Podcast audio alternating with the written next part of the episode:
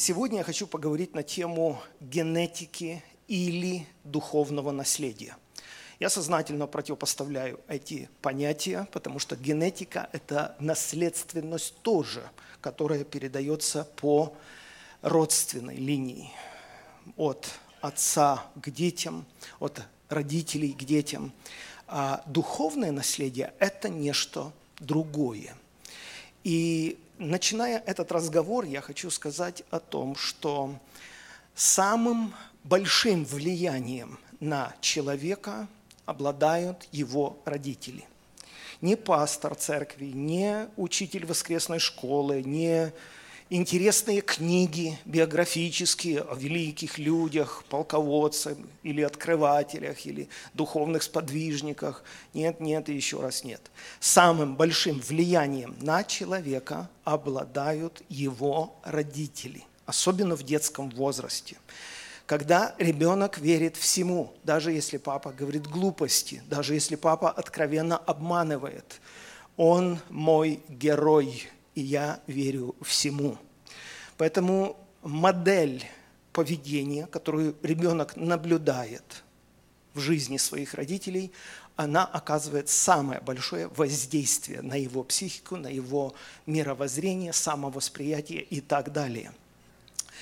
В этом отношении я хочу сказать, что мы несем колоссальную ответственность за то, что мы говорим, как мы себя ведем в окружении наших детей. Дети, их э, психика – это как мягкая глина. Можно лепить что угодно, но потом она со временем затвердевает, и уже размягчить ее очень и очень сложно.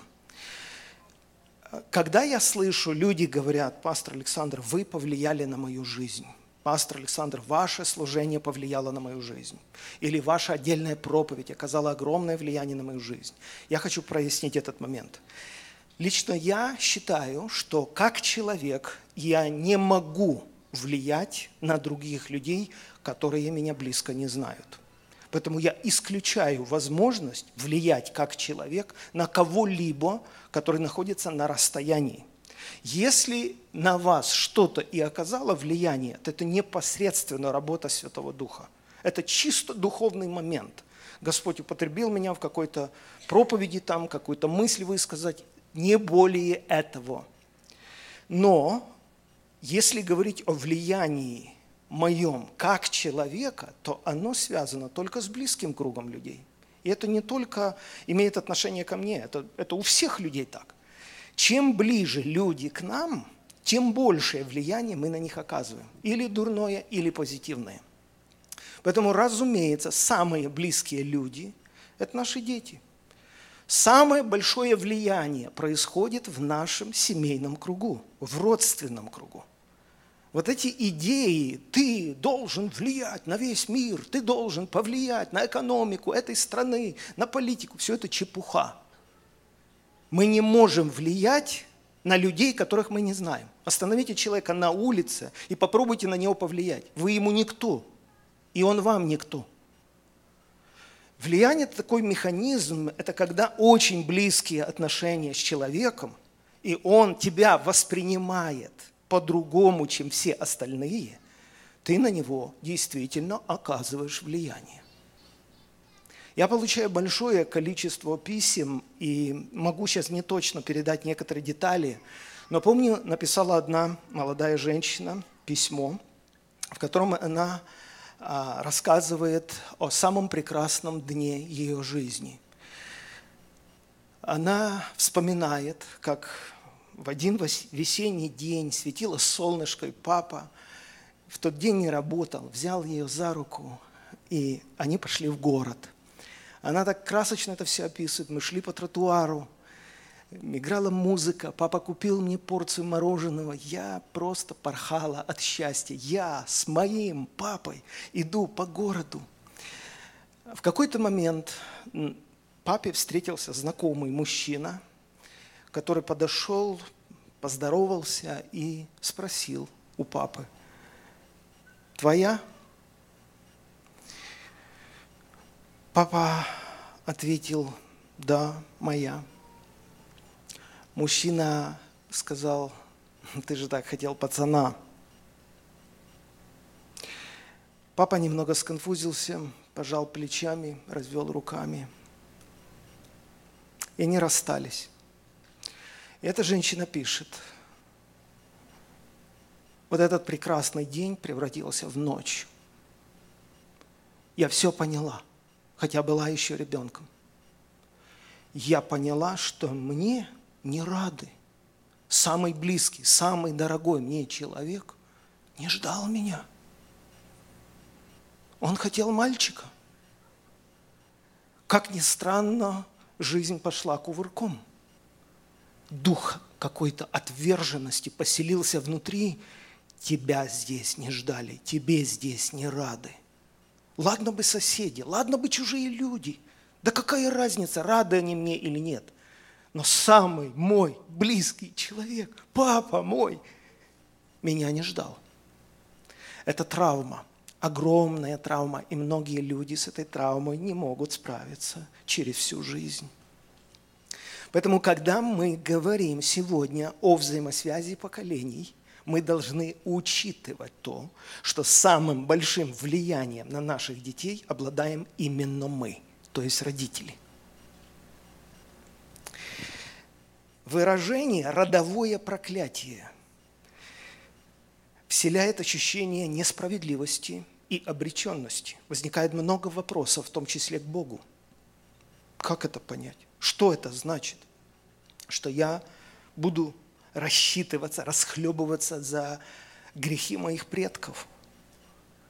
Я думаю, что у многих из нас неточное или неправильное представление о родовых проклятиях. Конечно, сегодня есть много разных методов, подходов к решению родовых проклятий. Я не хочу их комментировать, я не хочу э, делать какой-то анализ, что практично, что не практично. Одно нельзя отрицать, что такое явление, как родовое проклятие, действительно существует.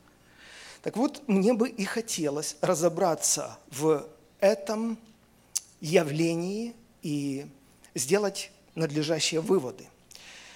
Книга «Исход», 34 глава, здесь Господь открывается Моисею. И вы помните, что он открывается Моисею как человеколюбивый, милосердный, долготерпеливый, многомилостивый, истинный, сохраняющий милость в тысячи родов, прощающий вину и преступление и грех, но не оставляющий без наказания, наказывающий вину отцов в детях и в детях детей до третьего и четвертого рода. Еще раз. Господь открывается тем, который не оставляет без наказания и наказывает вину отцов в детях и в детях детей до третьего и четвертого рода. В других текстах, где повторяется это откровение, скажем, там в Исход 20 главе, там еще есть приписка – ненавидящих меня. Когда речь идет о потомках, запятая стоит и уточнение. Я наказываю вину отцов в детях и детях детей, ненавидящих меня. Потому здесь возникает несколько вопросов. Какой же именно смысл Господь вкладывает в это понятие «я наказываю вину отцов в детях»? Может, лет 5-7 назад – я верю, что Святой Дух обратил мое внимание на слово «вина», «вина отцов». Оно как загорелось вот в голове, да? Вина отцов, то есть это не механически. Я просто наказываю потомков за грехи предков. Ну, как бы несправедливо. Как ты можешь приписать чужое преступление к непричастному к этому человеку? Так только нечестивые поступают. Поэтому я убежден, что выражение «вина отцов в детях» говорит о том, что дети, выросшие в неблагополучных семьях, продолжают делать то, что видели у своих родителей.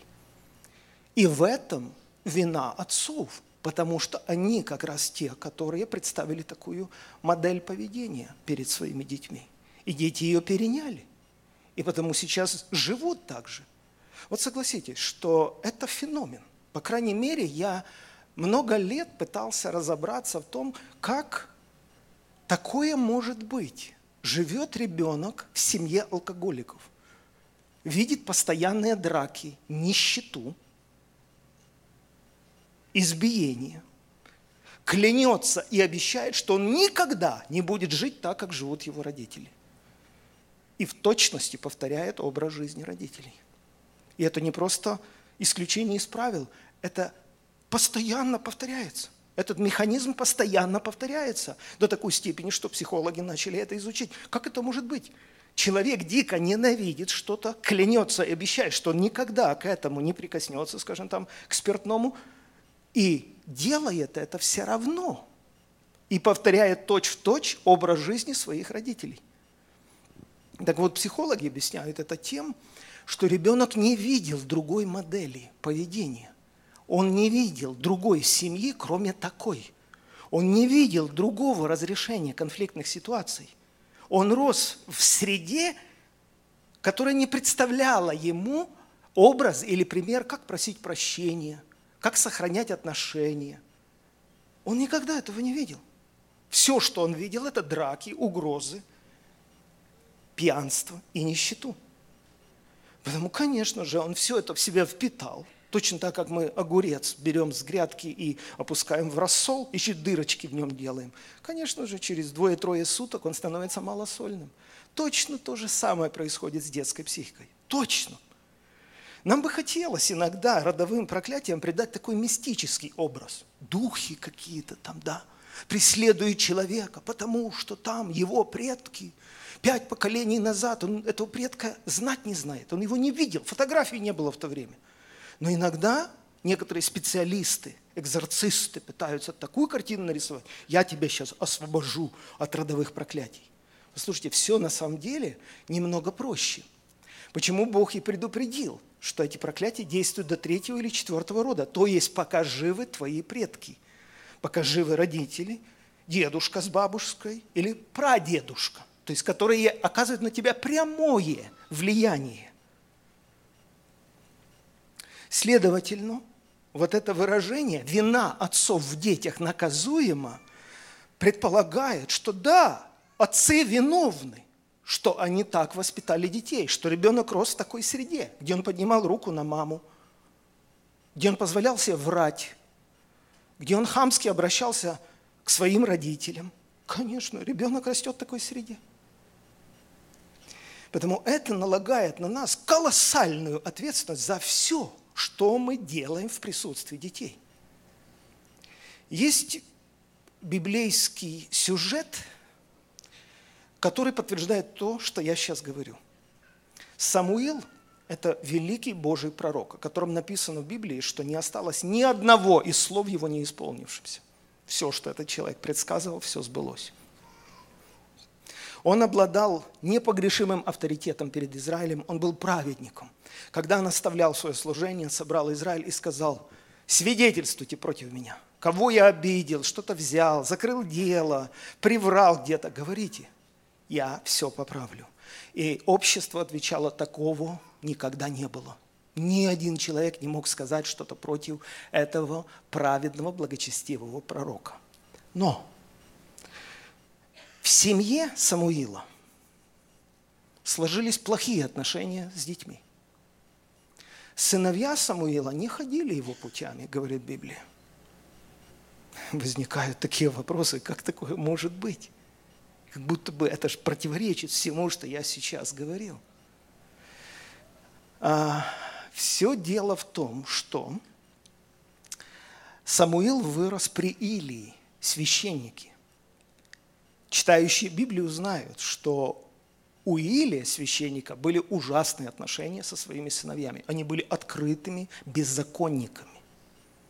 Они позволяли себе страшные вещи, которые не позволяет обычный человек себе. Они были священниками, позволяли эти вещи.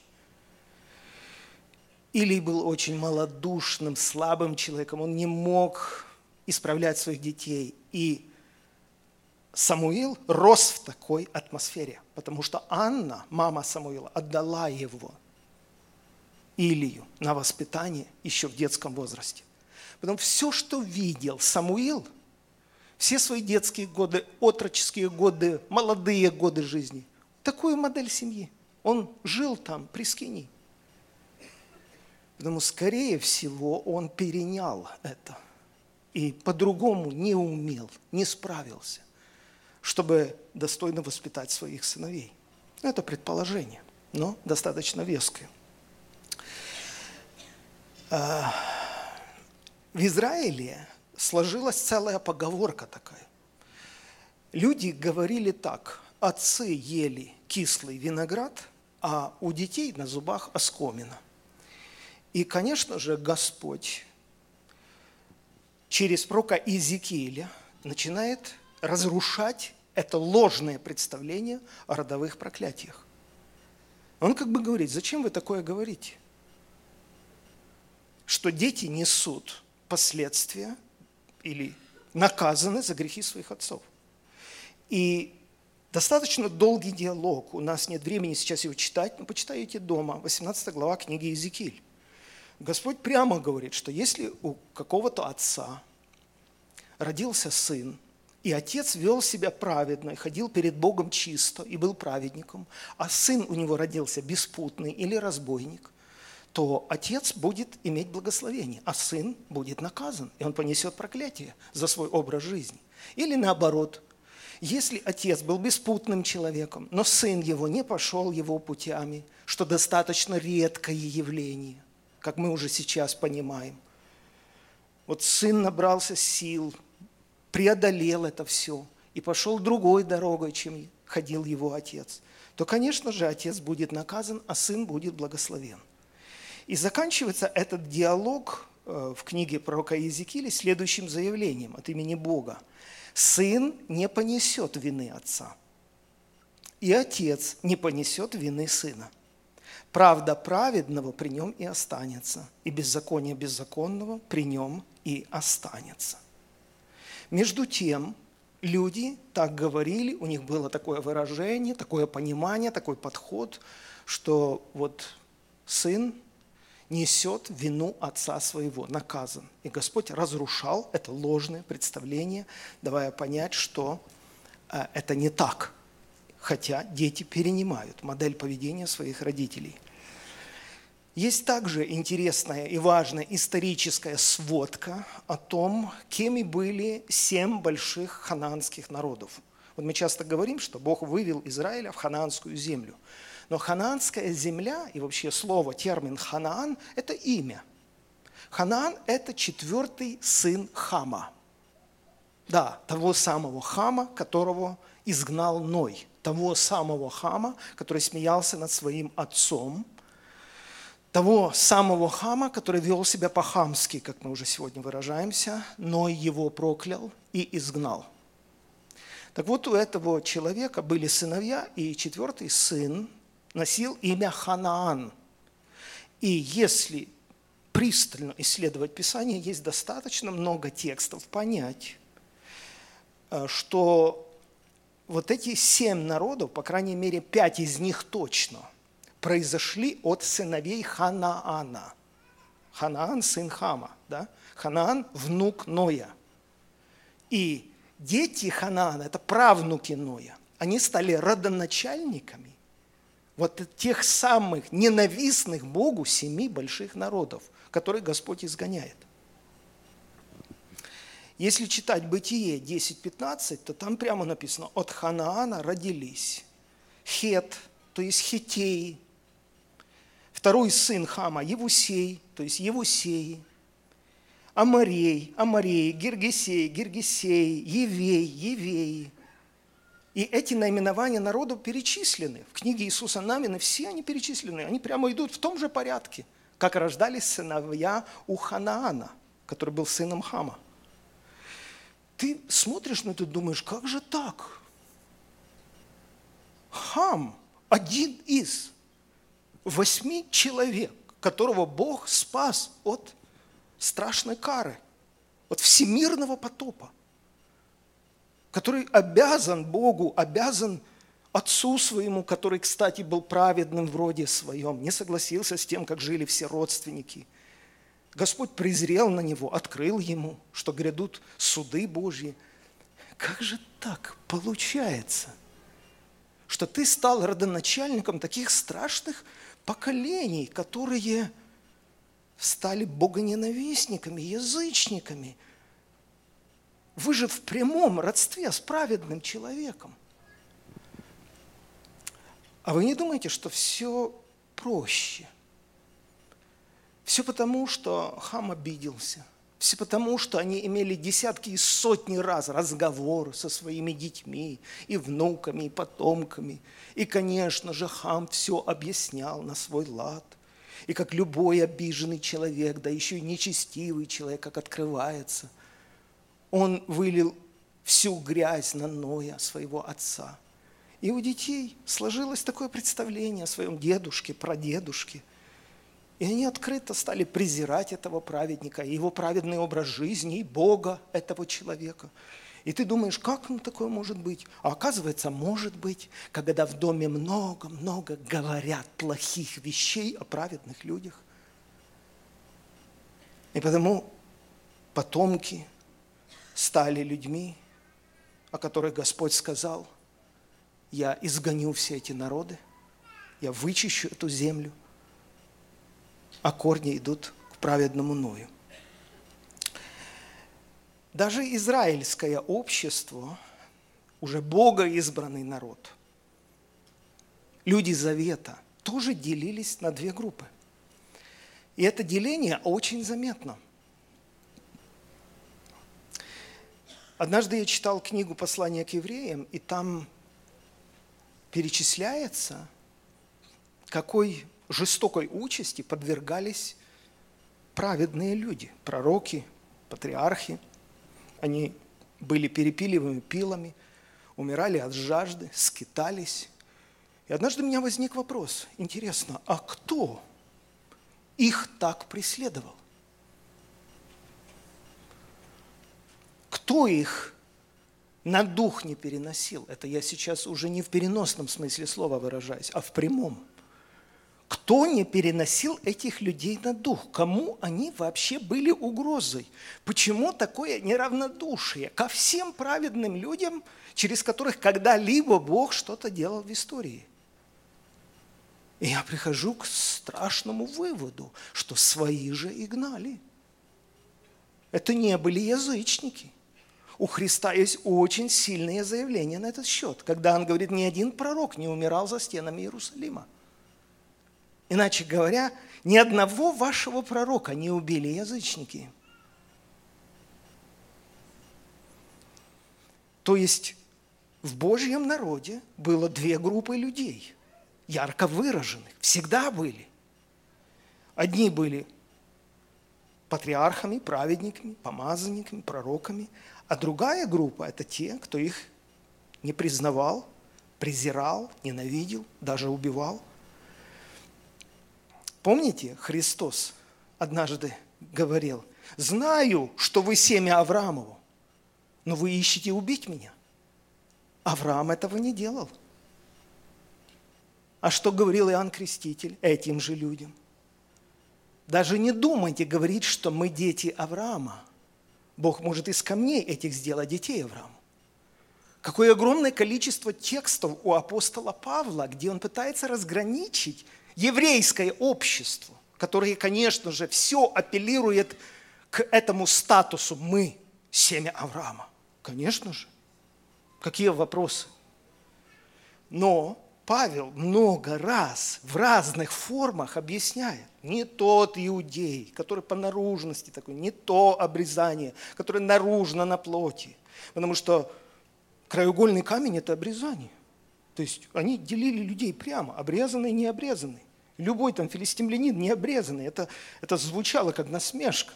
Ты вообще кто? Ты пес. Ты никто. А мы носим на теле знак завета. И потому постоянно апеллировали к этому. И потому обрезание это не просто какой-то термин, там, затерялся, там, что-то. Это, это статус. Мы, потомки отца веры Авраама.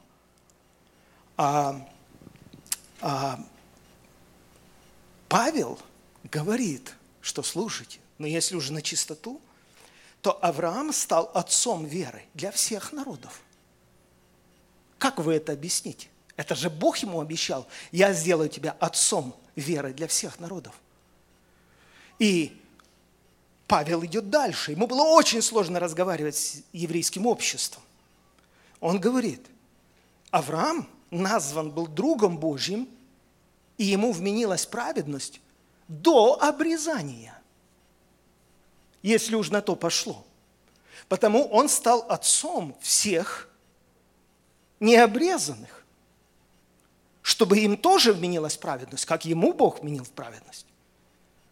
И он стал отцом веры для обрезанных, внимание, уточнение, ходящих по пути веры отца нашего Авраама. Потому Павлу и другим апостолам было очень сложно провести эту границу, но очень важно провести эту границу, потому что она существует. И людей просто необходимо было приводить в трезвость. Вы по какую сторону баррикады? Вы кто? Это очень просто и одновременно примитивно апеллировать по национальному признаку к своим корням. Мы потомки Авраама. Не надо это говорить, потому что Бог может из камней сделать себе потомков. А вы кто? Посмотрите, что говорит Христос в Евангелии Матфея, 23 главе. «Горе вам, книжники, фарисеи, лицемеры, что строите гробницы пророкам, украшаете памятники праведников».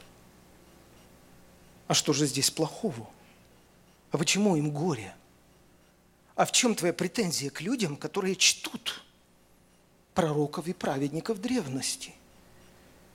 И Христос продолжает, а вы говорите, если бы мы жили в дни отцов наших, то не были бы сообщниками их, то есть сообщниками наших отцов в пролитии крови пророков. Таким образом, продолжает Христос, вы сами против себя свидетельствуете, что вы сыновья тех, которые избили пророков. Дополняйте же меру отцов ваших. Какой резкий разговор. Ну, можно людям приписывать, что он, Христос был слишком эмоциональным, разошелся, да, но Христос знает суть происходящего, и Он говорит, «Я посылаю к вам пророков и мудрых, и книжников, и вы иных убьете, распнете, иных будете бить в синагогах ваших и гнать из города в город». Откуда ты знаешь? Откуда у тебя такая уверенность? Потому что это сыновья тех людей. Потому что это клан такой. Смотрите, что дальше Христос говорит. «Да придет на вас вся кровь праведная, пролитая на земле». То есть он это все под общую статью подгоняет. От крови Авеля, это тысячи лет назад – Авель, ты тут при чем? Почему на меня это вешаешь? Это преступление вообще-то Каин совершил. Да придет на вас вся кровь праведная, пролитая на земле. То есть вы на дух не переносите праведников. Вас раздражает их присутствие. Вы спать не ляжете, пока ему пакость не сделаете, пока не наговорите клеветы, пока не уничтожите, пока не ликвидируете, вы жить не можете. Так вот, все это собирается в одну статью, и на вас это все придет. Истинно говорю вам, все это придет на род сей. Очень похожую мысль говорит Стефан за несколько минут до смерти – столько неравнодушия у этих людей к праведникам. Христос въезжает в Иерусалим. Вам-то какое дело? Там дети кричат Асанну, люди там славословят, пальмовые ветви стелят. Так какая вам разница? Господа фарисеи, идите домой. Нет, вели им замолчать. Вам что, не все равно? Они не могут по-другому. Павел сколько раз вспоминает, говорит, я только начал говорить, они срывали одежды и бросали пыль на воздух. Они кричали, не, как земля таких носит, не должно ему жить на земле. Вам какая разница? Человек так понимает вещи. Стефана побивают. Скрежетали на него зубами. Выволокли за город и начали побивать камнями. Что это? Послушайте пророческие слова Стефана. Он последние слова им говорит. Последние его слова. Вы всегда противитесь Духу Святому. Как отцы ваши, так и вы – Кого из пророков не гнали отцы ваши? Они, то есть отцы, убили тех, кто предсказал пришествие Христа, а предателями и убийцами самого Христа стали теперь вы. Ужасает и удивляет вот эта роковая связь этого поколения с их предками – это глубокая колея, из которой они не могут выбраться. Они росли в атмосфере ненависти, критики, зависти, клеветы в адрес праведников. Они уже не могут иначе. Поэтому они дополняют меру своих отцов. Это целое поколение, как я сказал. А теперь к нам. Что слышат дети в твоем доме?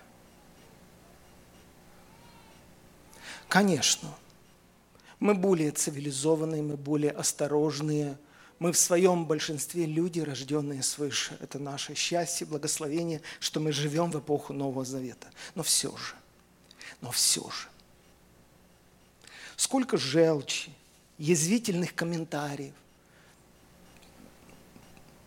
реплик, клеветы – ну, ты же, конечно, не скажешь, что это клевета. Ну, говорят такое. Знаете, вот э, когда это? Вчера, позавчера, говорил по телефону с одним пастором. Этот человек стал пастором несколько лет назад, поставили его. И он говорит мне, Александр, должен вам осознаться, что я очень плохо думал и говорил о пасторах, пока сам не стал пастором. Я многие вещи увидел только теперь. И я вам скажу, что я вот эту вот реплику слышу довольно часто. Пока человек сам не станет в позицию духовного лица, пока не возьмет на свои плечи эту колоссальную ответственность и очень сложную работу по урегулированию отношений по горизонтали, он не может понять пастора. А сколько критики, а сколько комментариев, сколько всего этого. Я просто задаю вопрос, если дети растут в такой среде, если дети это постоянно слышат, в машине вот это все, по телефону. Есть другая сторона монеты, когда человек тебе не родственник, но, как мы выражаемся, родственная душа. Такое слияние, такое единство – Просто трудно даже объяснить такое расположение, и речь идет не о симпатии, не просто там человек тебе нравится. Есть что-то сверхъестественное в том, что делает Господь и как Он объединяет людей по признаку веры, по, по духу, как выразился апостол Павел. Мы все крещены одним духом в одно тело, мы все напоены одним духом. То есть это момент сверхъестественный. Здесь национальность твоя, конфессия твоя христианская никому не интересна. Она только интересна тем, которые привыкли этим манипулировать, чтобы людей держать возле себя.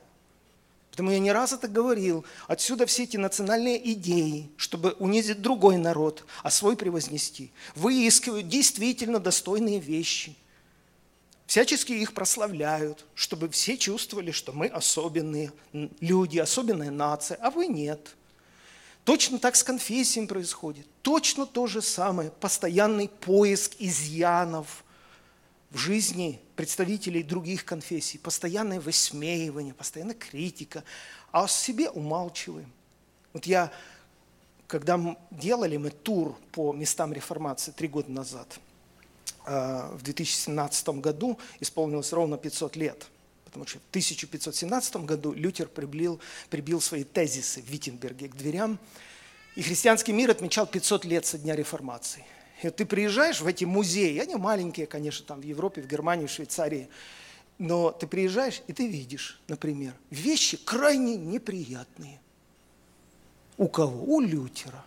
У человека, который зародил практически протестантизм, бросил вызов папе римскому. В каком-то смысле мы же вот на этой ветви развиваемся, как евангельские христиане. Мы же тоже себя не соотносим к православным или католикам. Но когда ты читаешь, как Лютер, наш Лютер, отзывался о евреях, ой-ой-ой-ой. И когда Гитлер в своей политике уничтожения еврейского населения ссылался на Лютера, цитируя его молитвы и воззвания наказывать евреев, ты не знаешь, куда провалиться от стыда – но мы так устроены, что мы позитивные вещи выпячиваем, негативные прячем. А у Бога нет лицеприятия. Поэтому Господь соединяет нас по признаку веры. Мы разные, все разные. Но настоящее единство, оно является сверхъестественным. Этот Дух Божий соединяет нас всех разных. Это идеальная картина, это совершенный божественный замысел, который соединит в небесах людей из всякого колена, племени, языка, народа, диалекта и так далее. Когда однажды Христос проповедовал, кто-то закричал, там матерь твоя, братья твои, стоя вне дома, ждут тебя. Он обозрел людей, слушающих его, и сказал, а кто мне матерь и братья? те, которые исполняют волю Отца Моего Небесного. Те мне, братья. Ну, сложно понять в нашем обществе, в нашем мире, но он сознательно смещает ось с наших кровных уз, когда это наши, на духовные. Это самая большая реформа, которую сделал Христос в мире, в истории. Когда национальность уходит на задний план. Когда Павел пишет, Павел, иудей из иудеев, пишет, если вы Христовы, то вы семя Авраамова. Получается, все язычники, необрезанные, которые уверовали в Христа, семя Авраамова. Павел, это не, исказ... не иносказание, это ты буквально так видишь? Конечно, буквально. Мы все родственники с Авраамом по Христу, а не по национальности. То есть это реформа, это революция. Это то, что задумал Бог, чтобы всех нас соединить в одно тело. По-другому это невозможно. И потому, когда Павел уже пишет свои послания Тимофею, Титу, Филимону, об Анисиме, рабе. Он всех этих людей называет сыновьями. Таким образом мы понимаем, что, что есть одно духовное родство, все остальное – манипуляции. Манипуляции – это форма колдовства. Манипуляция – это приучить людей, как Иезавель. Она их присадила к своему столу, пророков питались от ее стола, но попробуй что-то сказать против нее. Она тебя сгноит. И когда эти манипуляции есть в семьях, это признак слабости, гордыни. Как правило, такая мама готова жизнь за тебя отдать, вопросов нет и сомнений нет. Но эта же мама готова тебя и убить если ты не сделаешь, как она тебе сказала. Или папа такой, который готов на любую жертву за тебя, но если ты не послушен, то он как Тарас Бульба. Я тебя породив, я тебя убью. Это манипуляции, это формы колдовства. Божья любовь свободна. Я это много раз повторял. Бог захотел любви свободной. Когда Христос рассказывает притчу, и блудный сын пришел, взвинченный, непонятно с кем до этого говорил, кто его надоумил, накрутил, отец, раздели имение. Помните следующую фразу? Отец разделил имение. И не просто разделил, и потом сказал, ну, приползешь, мы еще с тобой поговорим. И потом ждал, когда тот будет ползти. Вообще этого нет в настроении отца. Это вообще нет. Я не знаю, сколько этот блудный сын вспоминал об отце, но отец ни одну ночь не мог уснуть, не скорбя о сыне. Такова она, любовь. Она всегда страдает. Тот непонятно с кем пирует и как живет, а этот потерял сон и потерял радость жизни. И когда тот шел, то этот бежал –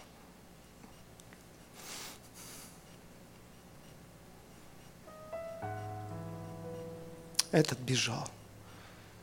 И когда я падал, я ни разу в малейшей форме не чувствовал со стороны моего Отца Небесного презрения, намека, напоминаний. Никогда, никогда. Это любовь, совершенная, великая, бесконечная любовь. Поэтому если говорить о родительском долге, я верю, что этот долг сводится к трем важным задачам.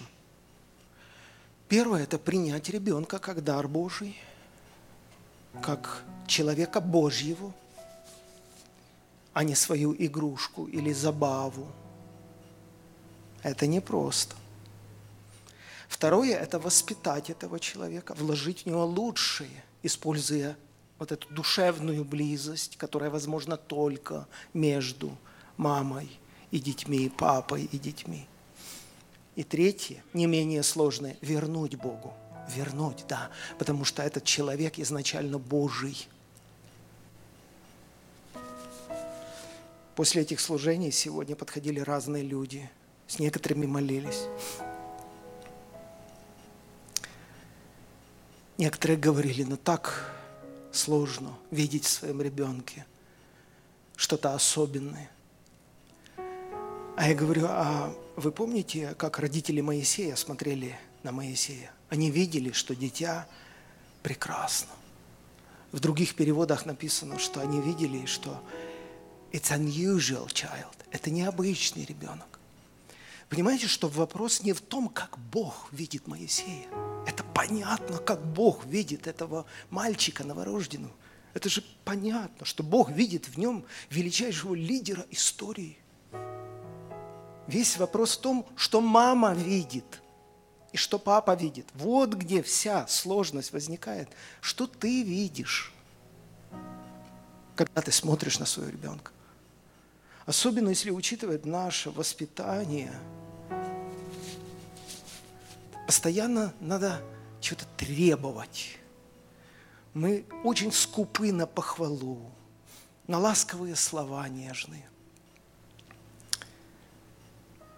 Нам постоянно вот надо ходить на, на, по струночке, на цыпочках, потому что все чего-то ждут.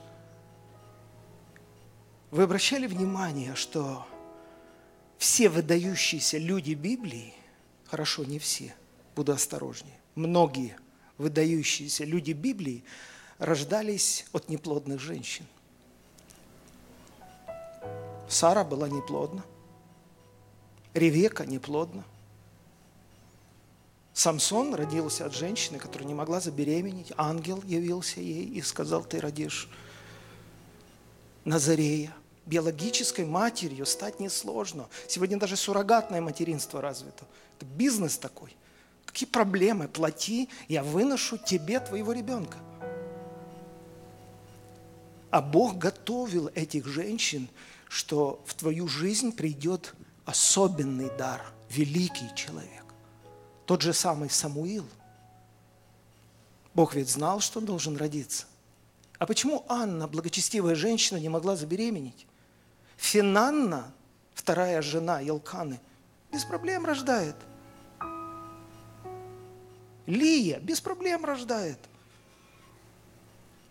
Авраам первый раз зашел к Агаре, это сразу забеременела. Здоровый мужчина, вообще без проблем. Я считаю, что Бог хотел подчеркнуть и подготовить этих великих женщин. В твою жизнь придет великий дар.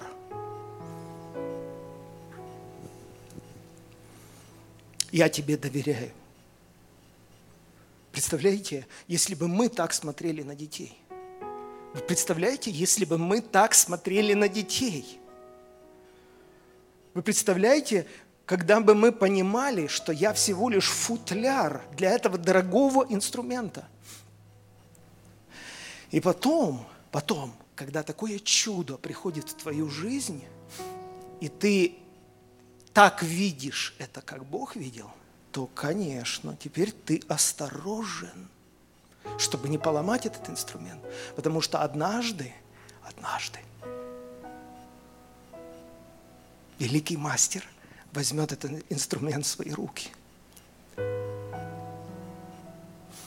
А сейчас он в твоей кроватке. Этот инструмент. Потому когда я читаю, что пишет Соломон о своих взаимоотношениях с отцом, я был сын у отца моего, нежно любимый, и говорил мне отец, и учил меня. А я вам сейчас дам карандаш и скажу, а ну вы запишите, что вы помните из наставлений своего отца?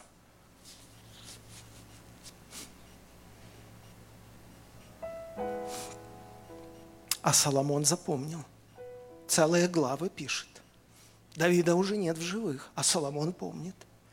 И самое последнее, что важно отметить, это возвратить ребенка Богу. Это сложная задача не просто воплощать в ребенке все свои несбывшиеся мечты.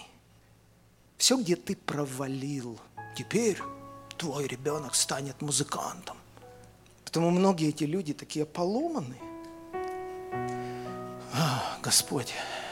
И есть интересный текст Левитам 22-27. Когда родится теленок или ягненок или козленок, то семь дней он должен быть при матери – а от восьмого дня и дальше он будет благоугоден для приношения в жертву Господу.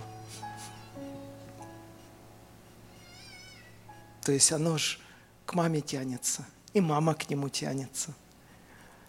Господь говорит, что семь дней его нельзя трогать. С восьмого дня, но это же больно. Разумеется, больно. Разумеется, это больно, когда это жертва. По-настоящему жертва – это всегда больно. И потому, когда Анна кормила своего мальчика Самуила грудью, в очередной раз она на праздник не пошла. Муж пошел один. Она сказала, я обещала Богу, я вскормлю его и отведу сама в селом и отдам Господу. И Илкана только сказал одно. Пусть Бог утвердит слово, которое ты сказала. Потому что он наблюдал, с какой нежностью эта женщина ласкала это дитя. Сдержит слово или не сдержит? Сдержит обед, который давала Богу или нет? Потому я говорю, это великая женщина. Великая по-настоящему она смогла, во-первых, слово сдержать, во-вторых, она смогла объяснить своему сыну, почему она так делает. Потому что если бы не смогла, он бы ее никогда не понял. Это предательство. Он бы никогда Бога не понял. Он бы затаил горечь по отношению к Богу, который забрал его у матери. Понимаете, дорогие друзья, это все наша ответственность. Объяснить нашим сыновьям и дочерям, что вы Божьи. Вы Божьи. Самим не манипулировать этим. И детям как-то это объяснить, чтобы они тоже не транжирили жизнь свою направо-налево. Вы Божьи. Вы Божьи. Я когда-то вам рассказывал, здесь ехал по улице, 100-градусная жара, и работает кондиционер, загорелся красный светофор, я остановился. Справа подъезжает машина, двое ребят молодых. Громко-громко что-то разговаривают, спорят. Окна открыты, мне стало любопытно, о чем они разговаривают, так эмоционально. Я открыл окно, один говорит другому, ты понимаешь, они лезут в мою жизнь. Это моя жизнь. Ты слышишь меня? Это моя жизнь. Я что хочу, то и делаю с этой жизнью. Я им сказал, отвалите, это моя жизнь. Я смотрел и думал, да, один капилляр лопнет в твоей голове, и ты станешь овощем. Твоя жизнь. Что такое жизнь? Пар, являющийся на малое время, а потом исчезающий. Лучшее, что ты можешь сделать своей жизнью, это отдать ее Иисусу. Лучшее, что ты можешь сделать со своими детьми, это посвятить их Иисусу.